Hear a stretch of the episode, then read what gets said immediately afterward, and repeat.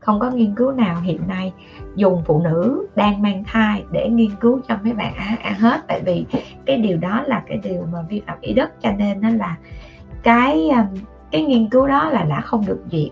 Vậy thì có thai có dùng được không thì người ta sẽ dựa vào những cái đánh giá mà gọi là à, hồi cứu có nghĩa là những cái bệnh nhân mà đang có thai xong cái người ta xài người ta thấy không có một cái tai biến nào hết không có một cái biến chứng nào hết thì người ta có thể đưa ra một cái khuyến cáo ở mức độ ờ, thấp thôi.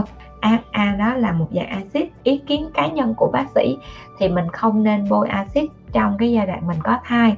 Vì không phải sợ gì ảnh hưởng tới con đâu ảnh hưởng tới mẹ đó chứ không ảnh hưởng tới con đó là vì mẹ sẽ có nguy cơ nám nhiều hơn nha.